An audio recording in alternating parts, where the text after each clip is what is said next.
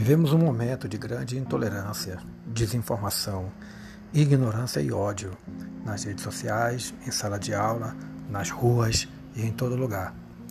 Precisamos reverter esse quadro. Precisamos discutir com mais tranquilidade, precisamos discutir com respeito à diversidade e precisamos fundamentalmente respeitar a opinião alheia. A opinião contrária à nossa não transforma quem opina diferentemente em nosso inimigo. Somos adversários no campo das ideias, mas não somos inimigos.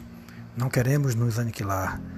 Não queremos que o ódio, que a falta de respeito, né, que as ofensas sejam uma marca registrada nas nossas relações.